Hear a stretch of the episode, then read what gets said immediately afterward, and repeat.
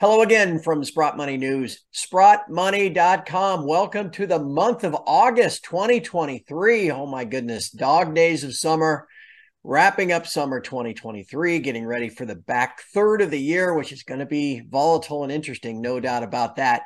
First up here in August is your monthly precious metals projections call with our friend Chris Vermeulen of the technicaltraders.com. Let's get after it. Chris, nice to see you, my friend. Hey, good to see you, Craig. Thanks for having me on the show.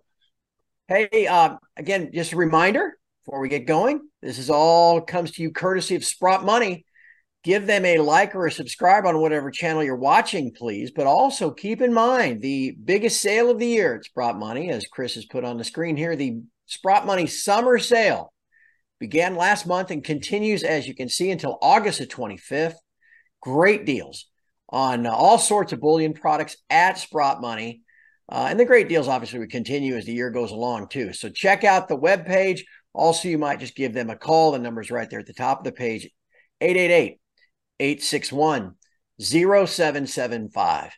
Chris, it has been an interesting month. Um, as we were just discussing, a lot has changed, but a lot hasn't changed mm-hmm. since the last time we spoke. But you pick up on the subtleties of things. And one of the things I want to make sure we cover is the bond market.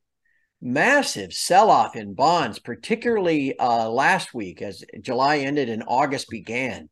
Uh, long end of the curve primarily. The short end isn't doing much.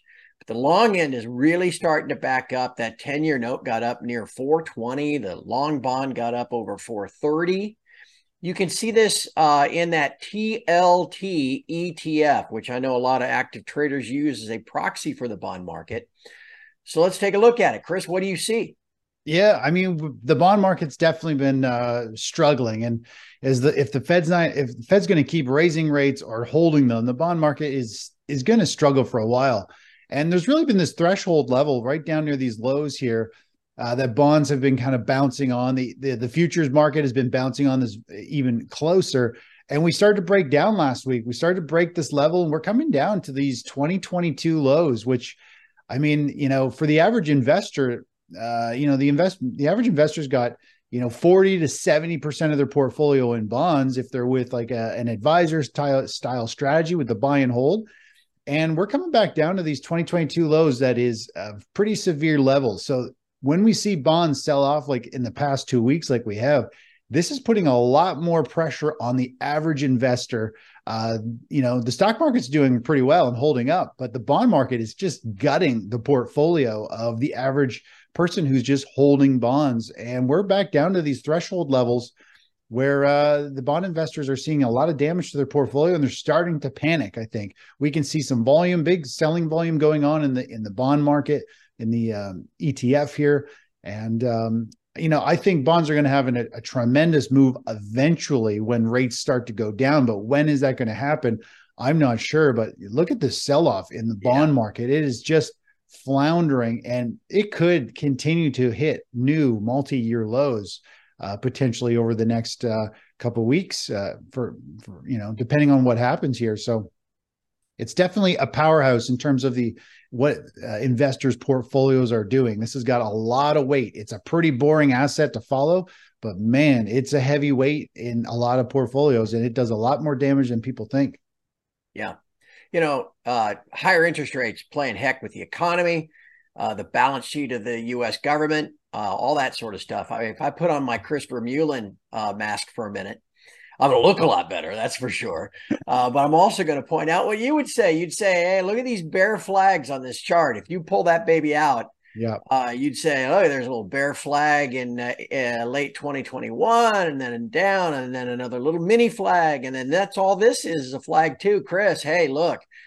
I don't know if the U.S. can afford higher rates, but who knows if they'll get a chance to bounce that level, that double bottom from last year, man, if that gets taken out, yeah, uh, how much further could TLT go down? I mean, can you extend this chart back even further?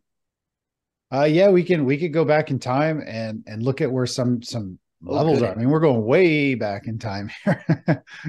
we we'd be probably looking somewhere down around 88. Right now, it's at 95. So that's a pretty big haircut uh, in terms of the bond market. Uh, it would probably be yeah. some capitulation low. It'd probably be like a big spike down and and, and sharp reversal, but uh, yeah, there's, there's still quite a bit of downside potential. We can even look at this more recent price action and use uh, like a Fibonacci yep. extension, which is what I really like to look at. Uh, we can you go from the high, you take the sell off to the low, and then you go up to this high, and you can carry that forward, and that'll give you an idea of of where price could go. Right now, it's hmm. trading at around 96, 95.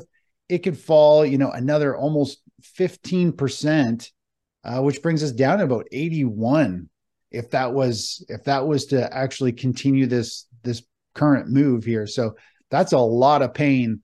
A big yeah. sell off in the bond market. I mean, I don't know what that will bring the whole bond market TLT down uh, from the highs. It's probably going to be somewhere in the 60% uh, level.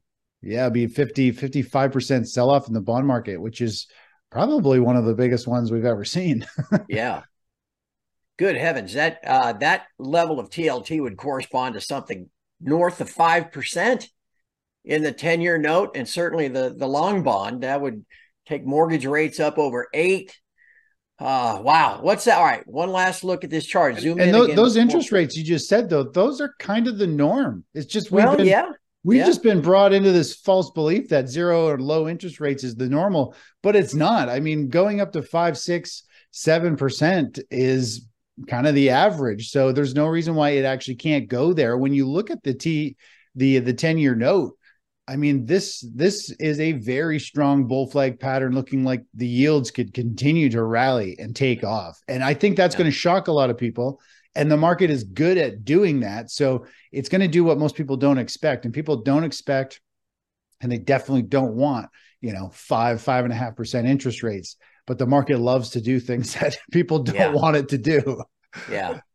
Well, again, again, I just uh, the impact that would have on uh, bank balance sheets, yeah, uh, pension fund balance sheets, uh, insurance company, all these you know institutions that own bonds at one one and a half percent coupons. Uh, you can pretend that they're okay by saying you're going to hold them to maturity, but we've already saw what happened back in March so folks need to be aware if rates start to spike again, you just never know what headlines you're going to wake up to the next day. Uh, Chris, if, I'm going to have you do one thing, just go back that TLT chart, that sure. double bottom that we saw uh, back in what is that March um, of this year? That one uh, there. Yeah, this was uh, October of 2022. Oh, that's right. Yeah, that's right. That's October. I'm sorry, I'm getting the other way around. October of last year. What is what are those levels there so that people know what to watch? That's that's down around 91 92 dollars okay. a share. So Okay. There you go. Let's We're in striking distance. We're technically only a day or two away potentially. yeah. So, all right. So there's a chart number one for everybody to keep an eye on here in August and as we even head into September. Uh, Chris, like I said, some things have changed, some haven't as we've gone through uh, the last 30 days. Uh, what have you noticed in, on in your work? Again, I want to remind everyone, Chris just doesn't follow the precious metals. He's he follows everything, always looking for the best asset and the worst asset. Now, what are you seeing in those categories? Yeah, so we have seen quite a bit of change since you and I talked about a month ago, and uh, for for example, at the top, this this is my hot list here on the left hand side, and the, the best assets are near the top. The the ones that are struggling end up down near the bottom. And when you and I talked last, we had almost all the ARK ETFs up near the top. We had the ARK W, we had the ARK Q, the ARK KK. Uh, we even had the um, AI ETF right up at the top, and now they're like halfway down and in, in the lower quadrant of the list, and they're just they're just really starting to struggle. If we look at the ARK KK, which is kind of the highest traded one, um, you can see it's it's pulled back pretty sharply, and uh, it, it's it's down to the 50 day moving average, which it might find some support here. But we're definitely seeing the leading stocks uh, really take a back seat here. When you last when you and I talked, all these were flying high. Now we're seeing growth stocks, tech stocks, AI um, selling off the most. And we're starting to see some pretty heavy volume over the last several sessions. Actually, if we go back and look at the, the QQQ, for example, and say I just pull up a, a 10 minute chart, uh, the intraday chart shows shows a, a, pretty good picture of what's going on with the volume. Um, it's let me stretch it up a little bit here. I don't have the on balance volume on this chart, but the on balance volume tells you if if shares are being bought or sold, and more or less the on balance volume goes from up here and goes all the way down to the lower end, meaning there's a lot of selling going on. We can see these huge bouts of selling at the open, at the closes. Um, we had a, on Friday, we had a huge bout of selling, high volume sell off. So we're definitely getting some distribution, I think, from maybe some big funds, um, he- like hedge funds, institutions are maybe lightening their load in these leading stocks. Uh, the Nasdaq is a good barometer of the leading kind of stocks. So that's that's what's really changed. We're seeing the SP 500 hold up better. It's performing uh, much nicer over the past couple of weeks, whereas these the tech and the growth stocks are taking a back seat, and there's some pretty big selling going on behind the scenes. So we're losing that upward momentum, and um, we might start to see this trend reverse. Based on my technicals, we're potentially two, three, four days away from the stock market rally uh, actually giving us a sell signal to go move into a different asset. You can see here uh, we've had a beautiful rally, but it it is getting to the point here where it needs to find support, or else we're actually going to be in a confirmed downtrend. And who knows how far uh, this one could be? It could only be a few more percent. It could be 5, 10, 15% from here. We just have to kind of follow the markets um, using technical analysis and, and go from there. Well, I want to tie that back into what we just discussed on the bond market, Chris. The old man here, uh, 33 years ago, when I passed my Series 7 exam, you know, it was like this pendulum, right? If interest rates went up, the stock market typically went down because bonds are thought of as being maybe competition for those investment. Why do I want to fool around with stocks if I can get 5%, you know, in some fixed income investment? Yeah. And so, okay, rates are rising, and now all of a sudden we could potentially be days away from a sell signal in stocks. Yeah, eh, I mean that's that's totally the case. In fact, we're actually looking at uh, depending on when and how the market rolls over here. There's a lot of risk. If you look at the Nasdaq, I mean, it came right up through the heart of this major topping phase we saw in 2021. So it is right up into resistance. It's had this miraculous comeback. Uh, and everybody, you know, as of about two weeks ago, was super bullish. Everybody was just yeah. piling in. Um, I think it's um, let's just take a look. B O T T Z, I think, is the uh, the symbol here for. Oh, sorry, B O T Z bots for the AI ETF. This is kind of the most most traded mm. one. And mm. actually, if we just zoom back, it's interesting because uh, it was fairly light volume even though it was high volume for the for the AI space, yeah. suddenly the masses piled in and we saw this right. huge movement. And this is right where I had a bunch of emails saying we got to add the AI to the to the hot list. Get in, get in. And of course, from there it pulled back. It put in a you know a potential double top, and now it is kind of breaking down.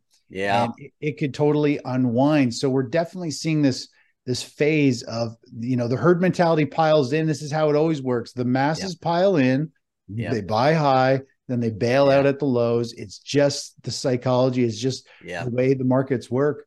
Um, so it's going to be pretty interesting to see how things unfold. But overall, I mean, this market is is definitely struggling. And it's a classic chart, man. That spike, initial top, pullback, and then a kind of a rounded second top of uh, failing momentum.